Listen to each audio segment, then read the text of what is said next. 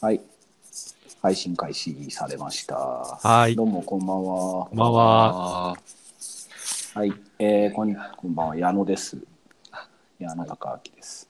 病院みたいだあ。な。はい。藤森です。はい。倉林です。はい。こんばんおは。始ま疲れ様です。りましたこん。ばんは。えっ、と、テックワークトーク第2回目っていう扱いになるんですかね。そうですね。はい。はいこの番組というかチャンネルは、えー立場も会社も違う3人が夜な夜な語り合うチャンネル、ポッドキャストですと。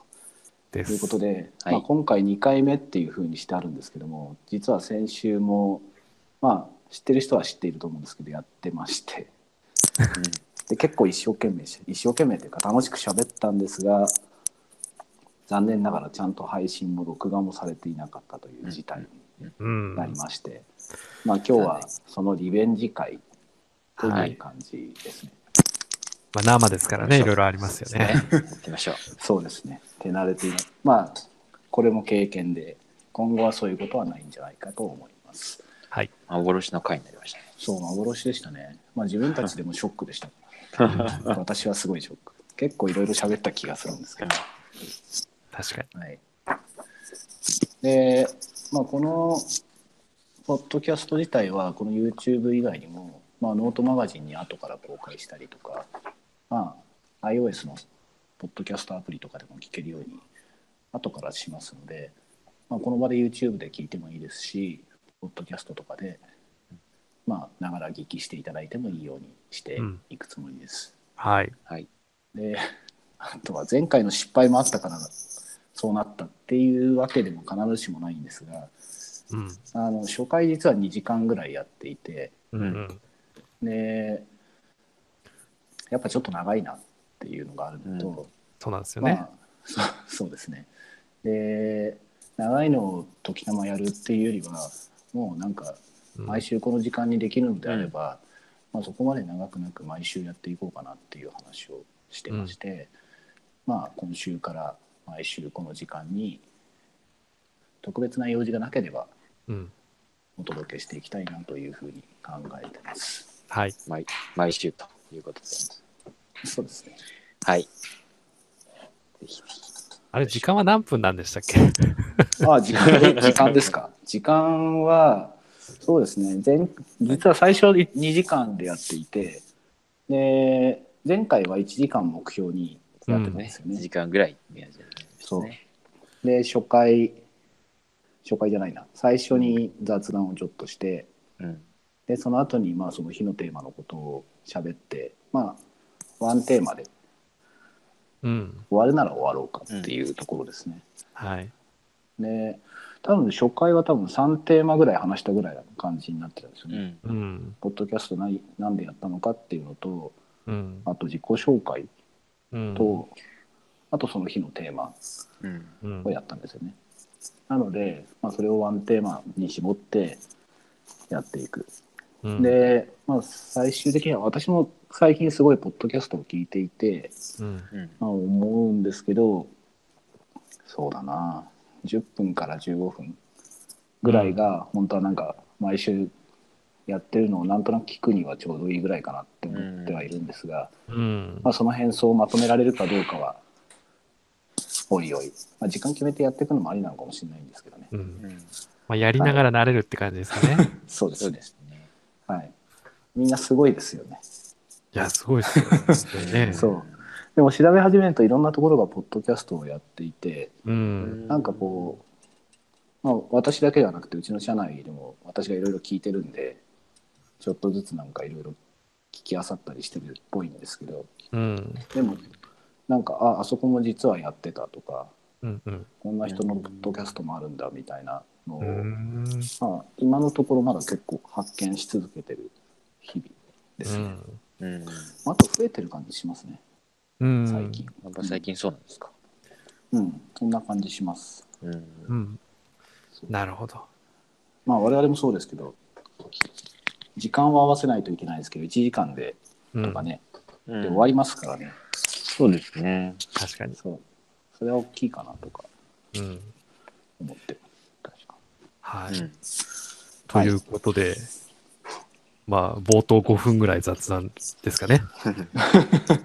ああそうですね、うんぜひ、また、うちは、あの、前回に引き続き、猫が、はいはいあそうなんですね 幻の前回です、幻の前回だったんですけどね。ねはい、足元？あなんか聞こえるそう。本当だ。あ本当だ それなんかちゃんときこう言ったのに対して反応してるかのようですねそうですね。あの、してるのかな？はい。ご飯はあるよね。そうゲストうん。ゲスト猫ゲストに。はいちなみに名前は？ちなみに名前はですね、真っ黒なんでクーですね。えー、クーもうね、すごい怖いあの、うちの猫たちは名前付けが雑で、ちょっとこんな話してて あの、もう一つ虎柄の猫がいて虎なんですよ。はあ、はあはあ、はいはいはいで、昔一番最初に飼ってた猫はタマなんですよね。はいはいはいもうそのまんまっていう。なので、まあ、名付けは雑シンプル割と雑。雑シンでプル。そう。猫らしい猫らしい感じのやつをつけてますみたいなるな。なるほど。そんな感じですね。はい。ということではい。はい、で実は前回先週も基本同じようなテーマでやってたんですけど、うん前回少し幅が広くてなんだお金に関するあれこれっていう感じで、うんお金の価値とかそんなことを本当に幅広く話してたんですけどうん。今日ちょっとそこから絞って絞って。お金に変わる価値の物差しということで、ううんん。。まあ去年ぐらいからねこのなんだ今回の配信の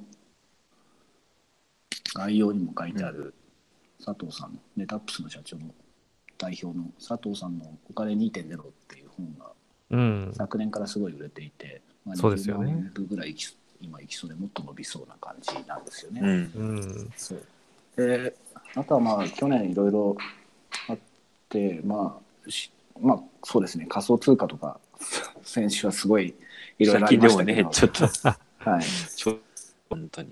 そうですね、うん。まあただああれは一社の話っていうところそうですね。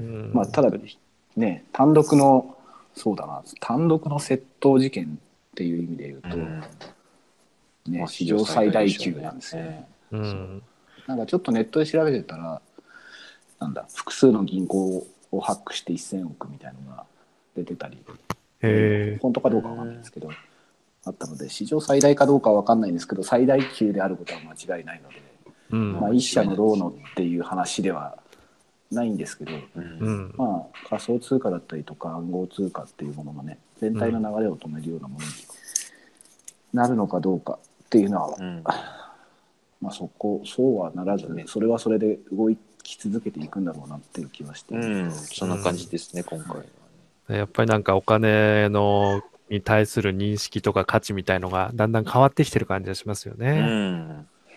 あれきっかけにやっぱりお金の話がね、やっぱいろいろ、まあお金っていうかその、そのなんていうんですかね、そのお金に変わる、まあ、仮想通貨もそうですけど、そういう話が出るようになりましたね、周りでも。すごく。うん。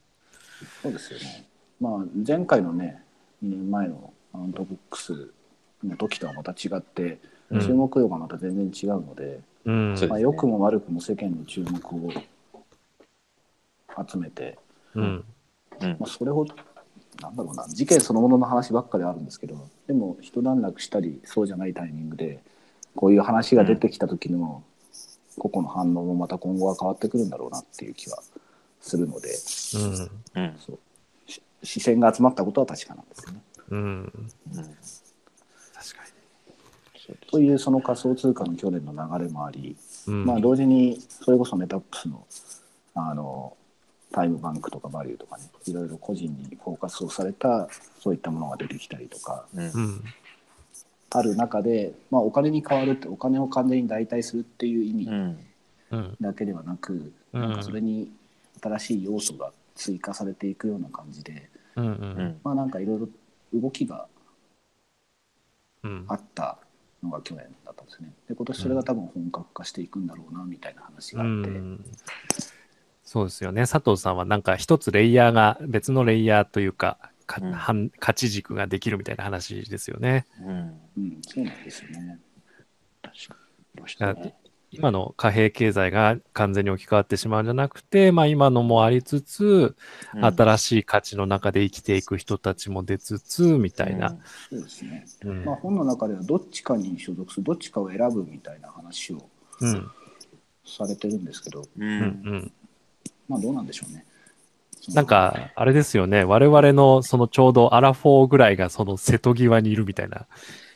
ああ、いやそうですどう、どうだ、三30代っつったかな。30代っつってましたね30代ですね。はいはいはい。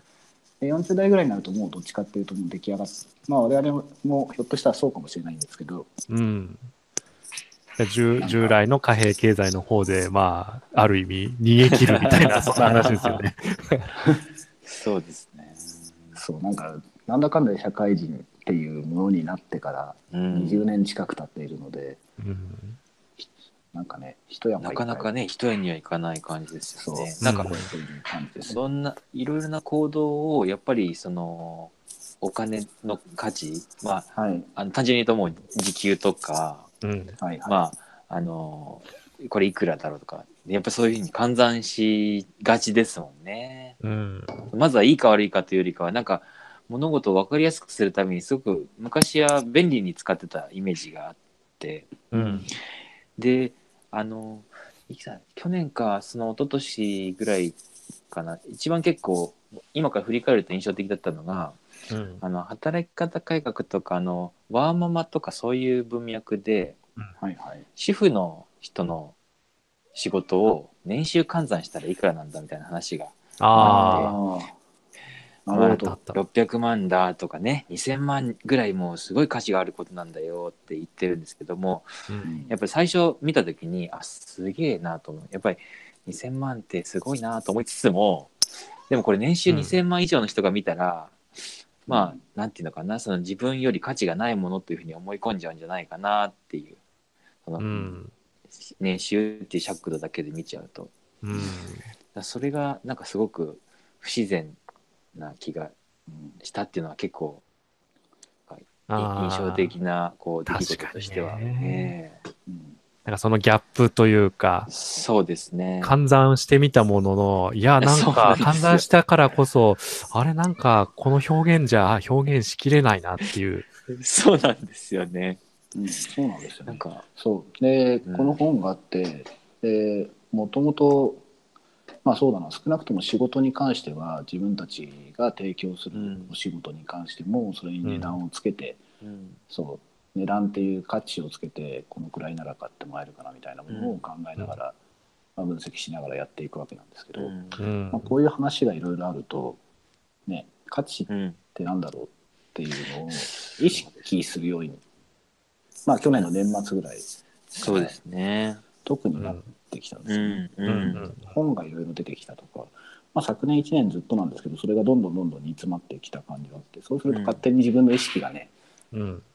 ああそういうものかなっていうふうに考えるようになってくると確かにまあその子育てのお話もそうなんですけど、うん。まあ、そういったものっていうのがいっぱいあってうん。ただ子育てなんかはその特にもうそうだな家の中の子育てなんかっていうのは本当にそうですけど、まあ、そこにお金を払う誰かが存在しないとううん。ん。あとはお金がそこに十分集まる流れがないとうんうんうん。どうやってもお金値段つかないじゃないですか、まあ、それは保育士とかのその保育士の業界なんかはその典型で、まあ、補助金がどうだとかいうのがあったとしても。でもそうですね。そこにそうだな子供を預ける家庭が払える額っていうのにうんもうん。絶対的な上限があるのでううんん。どうやってもそうですね。なんか価値の部分とそのお金としてまあその形になるかっていうのがまたね少し別ですもんね。うん。ありました。であとはそうですね、まあ、先週もお話ししてたんですけど、まあ、そうだな我々が例えば求人を出して採用をするとか、うんあとは我々が提供しているあの、うん我々っていうかうちの会社のことですけど、うん。まあ、提供しているそうだな開発の支援サービスがあるんですけどね、はい。まあ、そういったものを例えば我々を見つけてくれて出したいって思ったとしても、まあ、我々にリソースがないとうん答えられないじゃないですか。うんうんうんうんで、まあ、今だと本当にリソースが少ないので、うんまあ、断る機会っていうのが非常に多いんですけど、うん。まあ、そこは我々自身のねリソースを集める力不足っていうのがありつつもうん。うん。一方で、うん。そうそのことを考えていたんで価値の話を考えていたんで思ったんですけど、うん。あのお金があっても自分の納得いくうん。開発者とかを、まあ、集められないっていう話なんですよね。うん。で大体そうじゃないですか。まあ、うん採用もそうですし、うん。まあ、資金調達をしてすごいお金がうん入ったとしても、まあ、いきなりそれを自分たちが求める人材が集まるわけではない、うん。お金で買えないものってな、まあ、昔のマスターカード の CM じゃないですけど。ね。もうまさにそうで。うん。今までねなんか買えると思ったものももうなんかもはや買えなかったり買いづらくなってきてたりしますよね。うん。そうなんですよね。うん。でお金で簡単に買えないっていう視点が一つと、うん。じゃああとはそうだな。そのじゃあ誰が自分たちの望む人材なのか会社なのか、うん。チームなのかっていうのを見つけるのも大変ですしそれを測るのも難しいっていうのって、まあ、そこが一つの物差しというんうとこなんですよね。うん。僕らのねあうん。新卒の時はやっぱりあの初任給でええやっぱりこう会社をまあある種ランク付けしてましたね。あしてませんでした？なんあ 初任あなんていうかそのあ、なるほど。その職種とかももちろんなんですけど職種とかはい。地域とかで絞った後にうん。今度やっぱりそのえ初任給でまさ、まあ、もちろん補助とかもそうなんですけど初任給がまあどのくらいだからって言って、まあ、ここは難しいんだろうなとか、ここもしかしたら簡単かもなみたいな目付けをやっぱりしてた気がしていて、まあ、あんまりちゃんと仕事内容を見てなかったっていうのもありますけれども。うん川林さん業種とかそういうのは決めてたんですか？業種はやっぱりなんかあの IT ではありましたね。あのなるほどうん。でただその IT がやっぱりあのなんていうんですかね学生から見ると本当に一つ丸々一つみたいに見えちゃってて、うん。どういうレイヤーのこう会社なのかとかうん。どういう業種、まあ、業界業種の会社なのかっていうのが、なかなかこう勉強しづらしづらくてですね。結果なんか割と自分家に近い会社におっと入ったんですけど。まあでもそんなに深くは考えてなかったかな、うん。まあ、空気で、そういうのもありますね。あまあなのでそうまあそういう意味では人事の人たちとかまあそれぞれの会社の人事とか、まあ、会社自体の PR の力とかうん。に、まあ、ある種完全にうん踊らされてたというか踊ってたというか、うん。まあ、そんな感じでしたね。まあ、そこまでうんね、そう今はいいですけどねインターンとかあって。う。うんんそう応募者のうん、そうですよね。だから応募者の側もそこの測る物差しが変わったってことですよね。あそうですよね。だから昔はそういう初任給であったり、福利厚生であったり、待遇とか、まあ、キャリアアップできるのかみたいなところがうん価値でしたけれども、うん今はもっとなんていうか、より働きがい、すごい抽象的だけど、働きがい。うんうん。その抽象的であるがゆえに、入ってみないとわからないから、まあ、インターンをやってみたりだとか、うん。うん、っていう風になってきてるのかな。ね、社会人のその転職しかりまあそうだな。何年経ったらどうだとかそうの、ん。それぞれその自分が新卒だった時というかその世代ごとの常識みたいのがうん。あるじゃないですか、はい。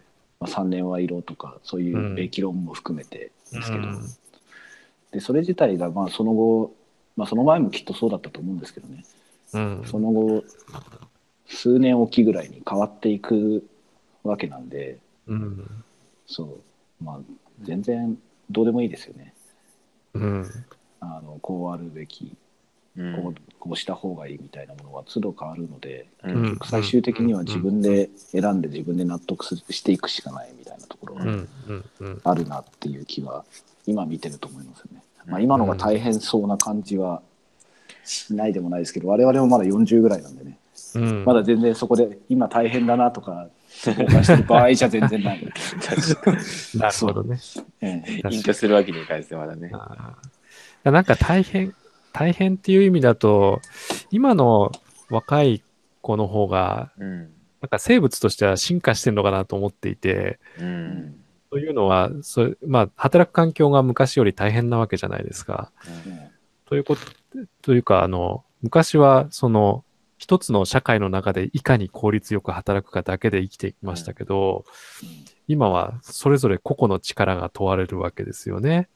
って言われてるでしょうね。って言われてるということは、なんというか、人間のサバイバリ、サバイバル能力としては、その昔のバブルの人たちよりも今の自分の力で食っていかなきゃいけない人の方が、まあ、なんか強くなってんじゃねえかなって思って、まあ、年功序列でというかね大企業入って大企業も関係ないのかな、一つの会社に入って、まあ、最後まで勤め上げるだよみたいなことを、まあ我々の当時はね昔は誰でも言ってた。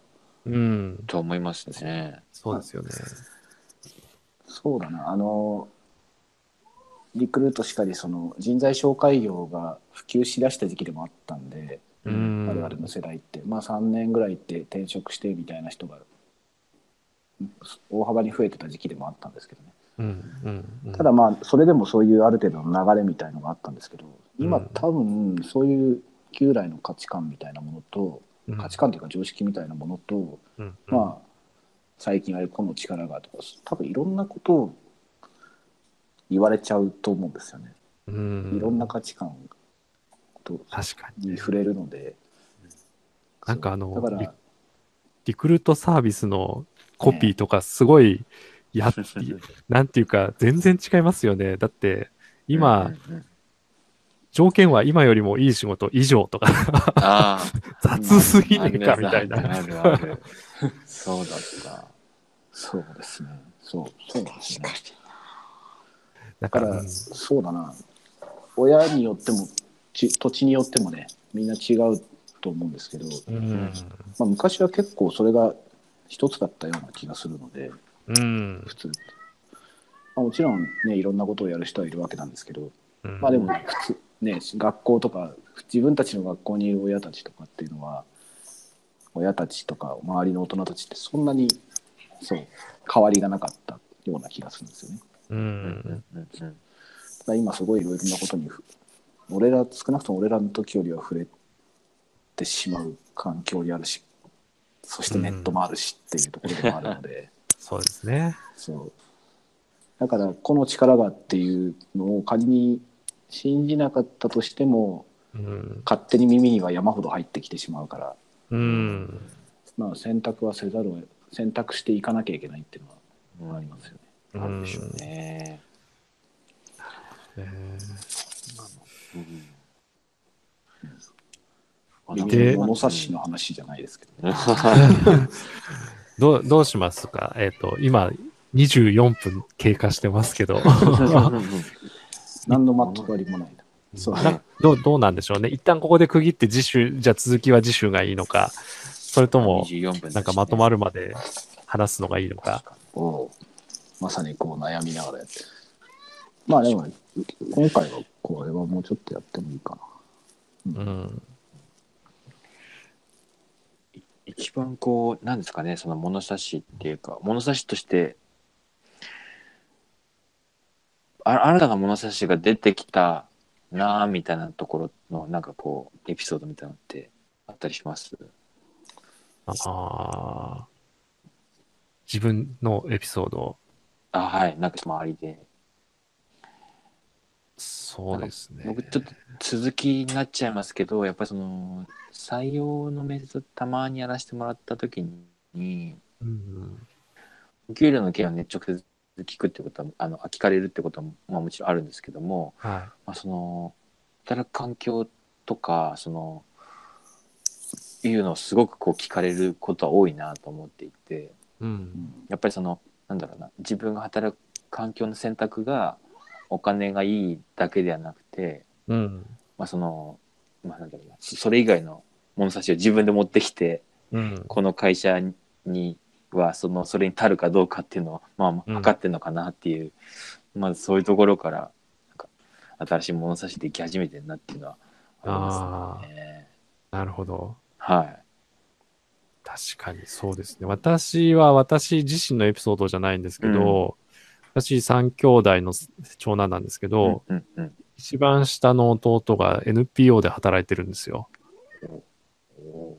で、あ、で、NPO で働く前は普通に一般企業に大学出て就職してうん、でもやっぱ自分のやりたいこととは違うってことで NPO 行って、うん、で、給料は激安なんですよね。うんまあ本人曰くこのままじゃ結婚できねえって言ってるぐらいの給料なんで。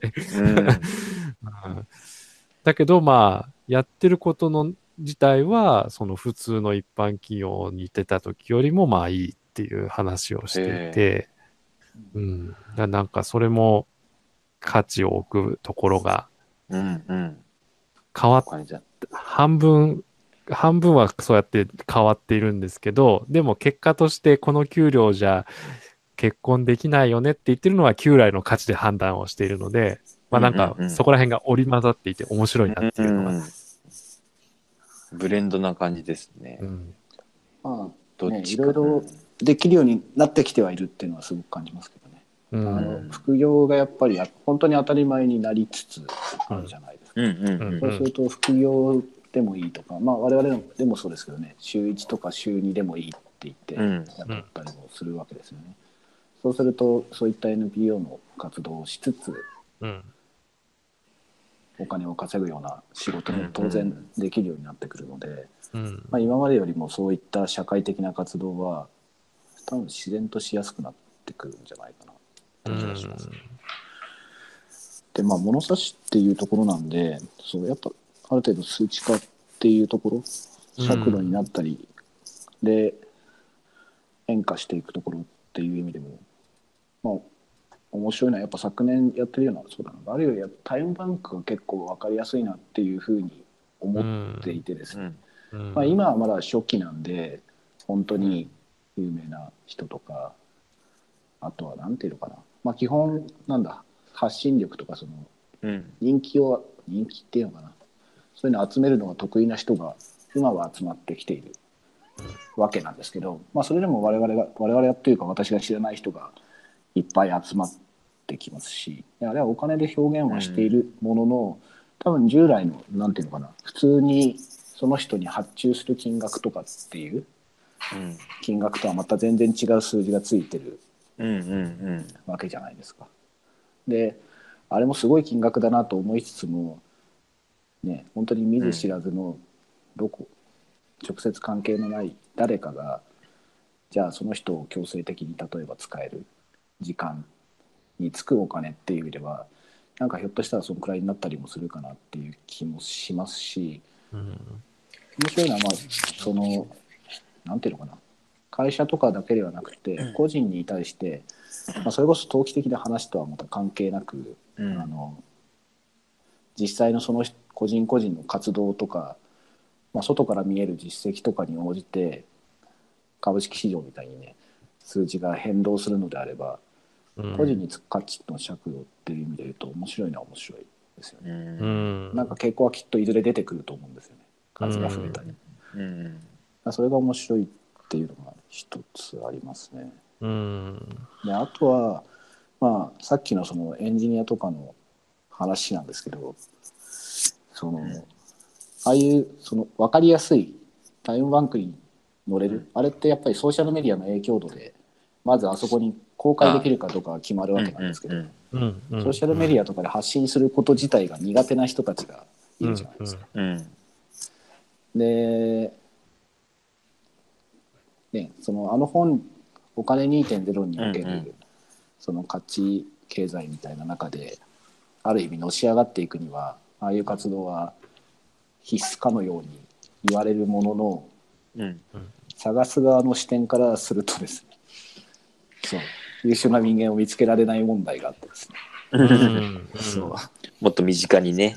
う そうですね。身近多分身近だけではないですね。本当にすごい人でもね、ああいう活動自体が苦手そうそれが必要なんだって、まあ、うん。いう論もあるとは思うんですけど、うん。いや、そんなこと言ったって探したいんだよっていうのもありますからね。うん。そうなった時になんかそうだないろんな立ち位置の人間が別の角度でタイムバンクはタイムバンクでよくってそれとはまた別のものがたくさん増えていくんだろうなっていう気はしてうんうんうんます。確かに今だとねまだそのまあお金にプラスの尺度としてその SNS のまあいいねだったり露出度的なものがまあタイムバンクだったり、まあ、クラクラウドファンディングみたいな形で表現できたりしますけどまた全く別のそのなんかこう、まあ、積み上がりの価値が表現できるようになるかもしれないですよね。タコ紹介とかね。あ多選そうそうそう。多選だけ集めて。多選ね。いやうんどうなんだろう。んう。わかんいやわかんないですけど。うんでもなんか多選はなんかやっぱりあのいわゆるコミだとねまたちょっとなんかいろいろありましたけれどもでもローカルなそのコミュニティの多選ってやっぱり結構信用度が高いなと信頼度が高いなと思ってて、うん。ちっちゃいこうなんていうんですかね輪っかがたくさんあるようなのをちょっとイメージしてますねなんなんというか。あうん。多選のイメージとしては。なんか僕が地球の裏側の人を推薦するっていうよりかは僕はやっぱり身の回り半径10メートルの人をこんな感じだよって言って多選をしていてでまたその人が別の人をっていう感じでうん。多選してるようなイメージ。っていうのをなんかイメージしてますなんか。なるほど。そういうのがね増えると、本来もともとのね特に仕事なんかはそうですけど、うん。地域の話もそう地域は東京だと特に移れちゃってるかもしれないんですけど、うん。うん仕事に関しては結局1対1の仕事のね積み上げによって信頼関係が生まれて人でね。そう、うん。社内にしろ社外にしろ次の仕事が動いてたりしますよね。うん。うん。価値でどうのっていうのはもともと本当はそうだったんですけど、うん。どっちかっていうと半ば強制的にそれを平坦にしようとしてたのが、うんううんん。まあ、高度経済成長期の日本だったんでしょうね。そうかもしれないですねうん昔は個性というかそうね町の商店とかね商店街の活動とかっていうのは全部その信頼関係によってあれうん成り立ってたわけで、うん。うん。そまあ、それが全ていいっていうわけでもないんだと思うんですけどもともとはそうだったんで、うん。と思いますね。うんあのヨーロッパだと多分なんかギルドっていうね、うん。ああいう集まりだったし多分あの商店街にこういわゆるお肉屋さんだったり薬屋さんだったり、まあ、お薬屋さんからもそのいいい一商店街に一種類ずつっていうかうん。複数でこうかぶりかぶあまりかぶらないようにするみたいなのも事情作用が多分ルールだけど、まあ、そういうの働いてたんだろうなっていう、うん。まあ、単純にす隙間隙間を狙ってたらそういうふうに充実していくのかもしれない。うん。うん、そういうのもあるのかもしれないですね。うん。なんかそういうのが崩れちゃったのってやっぱ、すその欧米的な資本主義のせいなんですかね。うん。うん、どうなんでしょうね。まあなんかなんでしょうね戦戦後の本当に、なんだろうや焼け野原になってしまってうん。そこから立ち直るんだって本当にそれを日本全体でやろうとした時にうん。まあそうする必要があったっていうのもあったんでしょうね。うん。もうそう仕向けたのかもだろうかな。ああ、まあ、ここはそのさして知識ないですけど。確かに。うん、そうですね。そうなるほど。ただそうだなあのこうしたいろんな流れがあるのであの生まれてきているサービスなり教育の仕組みだったりとかうんっていうのが、どんどんそういう新しい要素を使って変わってきてるというか広がってきてる気がするんですよね。うん。うん先週も配信されてない中で話したんですけどその、うん我々がよく絡んでるねセールスソースのトレイルヘッドっていう教育の仕組みうんうん。なんかの話もまさにそうでうんうんあの、まあ、あれってそのセールスソースに関連するクイズというかね教育コンテンツうん。があって、でその後のこうなんだろうなテストだったりとかハンズオンっていうのをクリアしていくと、ポイントがたまってうん。かつバッジがどんどんついていくうんうん。っていう話なんですね。で最近それに対してスキルセットというかねスキルチャートかうん。みたいなものが出てきて、スキルねグラフ。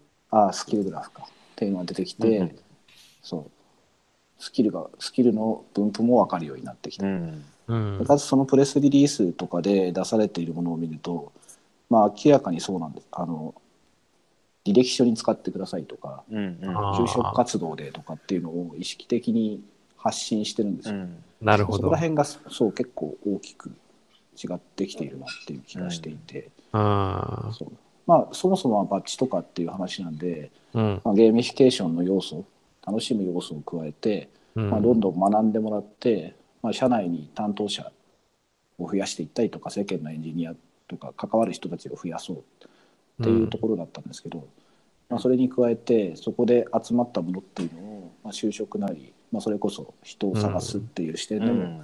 使えるようにしていこう。うんでそうもともとこういう IT 業界の教育の仕組みであれだけの教育コンテンツを全部無償で出してでかつそこで培われたね本当に個人レベルのものまでしっかり公開できる状態にしているっていうのは結構珍しいというかあんまり見たことがなくてですね。そうですね。うん。そう。あれって結構リスクもあるんですよね。うんうんあの、セールスソース界隈でいうと。それだけ優秀な人間っていうのをそうだな競合他社からも見えるわけなんでそれだけのことをやれるタイプの人間をそのまま一本釣りしようと思えばできるような状況を作るわけじゃないですか、う。うんんでもそれをあえてやる。ううん。ん。っていう状況なんでまあ面白いですよね。であれがいいな、ある意味いいなっていうふうに思っうん。ているのはあのね技術力とか知識の幅って単純な尺度じゃないんですけど、うん。ちゃんとやればやっただけバッジがたまりうん。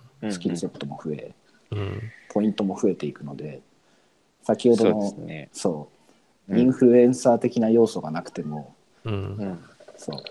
確ポイントを高めていけるっていうううんん一つの手法なんだなって思っていて、まあ、そういう視点でいいなって思ってるんですよね。頑張ったものうん。が形になってかつそれをね本当に個人の価値にとして、うん。個人の価値というかね個人の財産として使えるものの一つなので、で、なんかあの、あよくいいのが、なんか、こうバッジの種類も何種類かあるんですよね。はいはい。なので、こう、あの、その、スキススキルレベルですというか、同じくらいこう、経験がありますって言っても、まあ、ある人は、例えばなんかその、う運用系にこう強い人とああか、そうですね。ある人はその CRM の業務に強い人みたいな。そうですね。うんそうね。ちょっとこう特色が出るんで、はい。ああいうのすごいいいなと思って。そうまあただあれはスーパーバッジとかバッジとかってその、うん。バッジ取ったぜ的な満足感なるほどね。を高める要素の方が強いので、うん。あのバッジをこんなバッジ持ってるって言われても あのあそう誰が何できるかはさっぱりわからないですね。だからあのスキルグラフまあはすごそこまではそうい重要なんですよね。うんうんう。なるほど。なんか、ねじね、まさに、そうですよね。その、なんていうか、要は引きこもりで黙々と誰とも関わりを持たずにうん。バッジを取っている人が、それはそれで評価が上がるってことですね。そうもちろんそれが全てではないんですけど、うん。あれそう。我々とか例えばねずっとセールスソースやってますけどはい。そこまでトレイルヘッドはできてなくてですね。うん。まあね、小規模だからそこ、まあ、個人のそのキャラの問題もあるんですけど、うん。そうそこまでできていない知識の割にはっていう感じなんですよ。ね。うん。そう。そう考えるとその、うん。それをやれるタイプ本当にねそうだな。しっかりとバッジを積み重ねられるうん。タイプっていうのも、それはそれでしっかり価値な気がするのでうん。うん。そう。評価できますからね。実際しますねき我々自身も。うんううんんすごいな。るほど。そう。ね。というものが、まあ、そこかしこで出てきてでそういうものっていうのがなんだろうな。一つのそのコミュニティだけに閉じなくなってきたりもするんじゃないかな、していくような気もするので、うん。まあ、閉じてもいいのか。別に閉じててもいいんですよね。でもうん。視覚とかとはまた全然違うんですね。視覚ってやっぱかなり抽象度が高い。んでううん。んうん。広すぎちゃってその資格持ってるっつっても本当にね高レベルの資格とかだとすごいなにはなるんですけど、ううん。んそう。そうですね。うん。なんか実績とはやっぱり別軸の感じがしますよね。ううんん、そうですね。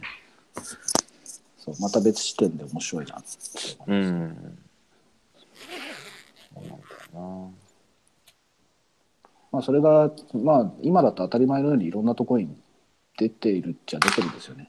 あのソーシャル系の、まあ、食べログみたいなものしかり、あアマゾンみたいなものしかり、メルカリのいいねの数しかり、なううん。んそういうものはどんどん出てきていて、うん。でそれが、まあ、今回の、まあ、そういうふうになっていくのかは分かんないんですけど、まあ、ブロックチェーンみたいなものとか仮想通貨みたいな要素うん。あそこで育まれた何かによってうん。また進化していくような気がするので、ううん。んそう。確かに。これせまず Salesforce のちょっと話に戻っちゃいますけどはい。基本はあれですよね。こう Salesforce がこう定義したトレーニングの中でバッジがこうもらえるっていうことなんですよね。うん、そうですね。そうですよね。はい。これがあの一番最初に出てきたこう他薦の部分でなんかこうお客さんからのねその、まあ、バッジじゃないけどそういうお墨付きハンコみたいなのがこうスタンプカード的に集まるっていうのは面白いですよね。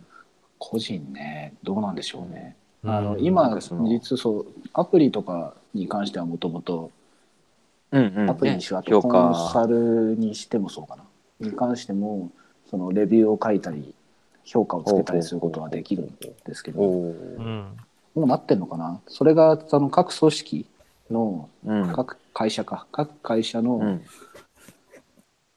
各個人が持っているそのトレードヘッドのポイントだったりバッジの数に応じてランその表示されるランク付けが変わったりとかうん。していくようにはなるとは聞いてるんですよね。うどうなってんのかな？そう。か過重にされるってことですよね多分ね。そうですね。うん。そうそれはでもねなんかいい。まあだからあとはそのそうするとやっぱり大きいところが結局力を持つみたいなところとのバランスが多分ねこういつでもついて回るような気もしますけど、もう一人勝ちする人とうん。あとその他大勢みたいな 結局資本主義の祝日みたいなことになるとそれはそれでね、ちょっと、まあいいか悪いのか分かんない。まあ、それが個人とかになっていくのがあるのかうんうんな。そう。まあ、それはただひ一つのコミュニティというかね、エコシステムの中での話なんで、まあ、ソフトウェア業界の中では似たようなことがいろいろできるかもしれないんですけど、うんでもそうだな。そう、いろいろあってほしいですよね。うんうん、確かに。そう。エンジニアの流動性とか、そのどっかに隠れた誰かが見つけやすくなるっていうのは、うん特に優秀な人間が分かるようになるっていうのは、業界そのものからすると悪いことって一つもないので、うん。確かそうそういうことまで考えているかどうかは聞いてないで分かんないに。ですけど。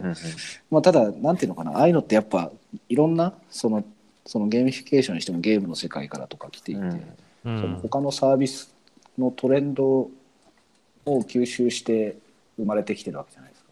ううんんだこの価値社会みたいなものは価値経済みたいなものに影響されたサービスがいろんな別の視点から出てきてそれがトレンドになるとそうじゃない分野のサービスが勝手にそれを吸収しだすので、うんうん。うん。自然と生まれたりしてくるんじゃないかなっていう期待は確かに。ありますね。うん。で昔だとこういう期待って、ね、何年もかかったりししたんでしょうけどうん。うん。今そのスピードが全然速いので。そうですね。そう。もうすでになんかいろいろ起きてるみたいなことが。うん。そう。考えてるようなことはもうとっくに走ってるよみたいな状況に。確かに。うん。ベータベータとかでね走ってそうですねいそうろいろね。なんですよね。なりつつあるし頭いい人たちいっぱい考えてると思います。か らそ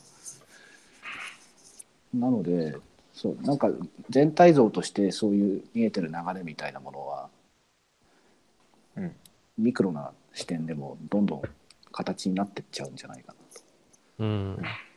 そうしていくといいですよねうん。今までそう日がそうだな強いて言うならさっきの多選もそうなんですけどうんなんだろう別に目立ちたくない人たちがいっぱいいるのでうん。うん。うんそうそうでもどういう形であれクローズアップされてしまううん。状況に仮になった時にそれを抑えてあげる仕組みってなんだろうっていうのうはん。最近ちょっと思いますね。ああ、ね確かにね。それをなんか表現するものが欲しいですね。そううんまあ、それでもこの間のひょっとしたらあれかもしれないですねブロックチェーンの話じゃないんですけどうん。個人のデータをの所有権をしっかり個人個人に持たせられるようになるみたいな話がうんあったじゃないですか。テントで、うんねありましたねそうなった時にそこをそういったことをコントロールできるようになったりするのかな、まあ、就職活動するぜって例えば転職活動したいんだってなった時にだけ表に出るとかね、うん。その公開されるされないっていう全ての要素を個人に紐付けられたとしたらうんその露出度合いをコントロールできたりするのかもしれないですね。ああなるほうどね、ん。こう一度出したらもう無尽蔵にどこまでもではなくて目的を絞っていいよって言った時だけちゃんとまあ本人がいいよって言った時だけちゃんともうまあ相手を見れるみたいな。そうそうあできそうでできそうっていうかなんかそう。イイメージできそうですよね。そうそう。そうですけど、まあ、そこまでいくとそんなにすぐにはならないかもなとかって感じもしますけど、いずれは、うん。うん。そうなんですよね。できると分かるとプライバシーはもともと特にアメリカなんか激しい国なんでうんうんうんそう技術的にできるとなるとそっちの流れに一気に行く可能性はあるうん。コントロールその出したくないじゃなくてコントロールしたい個人がうんうん。うん。うん。ですかねまあただなんかそうだな自分がやりたいこととかうんこういうなんだろうなまあ我々みたいなポッドキャストみたいなのもそうですけど今3人でやってるじゃないですか、うんうん。まあ、そういう自分たちがやりたいこと採用したいようなキャラクターとかっていうのがあった時にまあ今よりももっと見つけやすくなったりとか出会える可能性が、ソーシャルメディアとみたいなものとはねまた違った形でうん。できたりするようになるのはうんひょっとしたら怖い面もあるのかもしれないですけどうん。より楽しくなる可能性もあるので、うん。ちょっと期待はしたいかなって気がします。うん。どうなん確かに。確かに。な面白いですねうん。まあそんなね基準がいろいろできてるとうん。実感しつつありますね。うん。そうですね。私もな、うんなんとなく、こう、言語化はできないんですけど、うんなんとなく感じるというか、うんうん。ですね。うん、まあなんか物差しの本当に物差しかの話になってるかまあなってるのかな なってる気もする。まあそうですねこんなところですかね。うんはい。次回のテーマなんですけどはい。ちょっと今日なんかメッセンジャーで朝方にやってた。うんうんうん。あれはなんだろうな。まあ初回の個人事業主とかフリーランサーとか、まあ、会社とかでもそうかもしれないですけど、どうやって、う物を自分たちの、まあ、価値とかじゃないですけどなんかうん。売っていくのかみたいな、あのそうですね。あれおあれ面白かったなと思ってその今だとまあなんだろうやっぱり分かりやすくこう定義するっていうのが結構ねあの、はいすなんだろうまあメジャーだと思うんですけどもうんそのその人が追ってきた軌跡だとかあとはこれとこれとこれとパッケージでこういう、まあ、人となりでスキル持ってますみたいなのがやっぱ総合総合的にというかなんか根付け根付けというかねされるとうんすごい面白いなと思,、ううん。思いましたねあれは。うん。そうなんですよね。うん。まあ、なんていうのかな、なんか、まあ、副業とかの話に関わるかもしれないんですけど、うん。そ。のあそうだな。そプロフェッショナルサービスとかその業務委託とかあとこうういうん。スタイルとかの、なんていうのかなくくり方商品の商品化の仕方みたいなところなんですけどうん。そうなんかもうちょっとうまくできないかなと、まあ、背景としては、まあ我我が今顧問型顧問セールスソースプログラマーって言ってうん。顧問型で月額固定で、まあシステム開発開発の仕事をしていて、まあ、そこそこ回り始めているんですけど、あの発注するっていうスタイルもそうなんですけどその発注か発注するっていうスタイルか。我々がなんか誰かに頼むとかって言った時も、同じようなスタイルででかつ我々に合ったようなタイプの人なり会社なりに出せるようになるにはどうしたらいいのかみたいなことをちょっと考えててですうんね、うん。そう。した時に、まあ、いろんな個人のフリーランサーにしろ会社のページを見ていても、まあ、なかなかちょっとそう。最難しいんですね。ページに表現されているものだけだと。なんかうまいまとめ方がないもっとないものかみたいなことで。うん。ちょっとい、今日なんで悶々と考えてうんそう。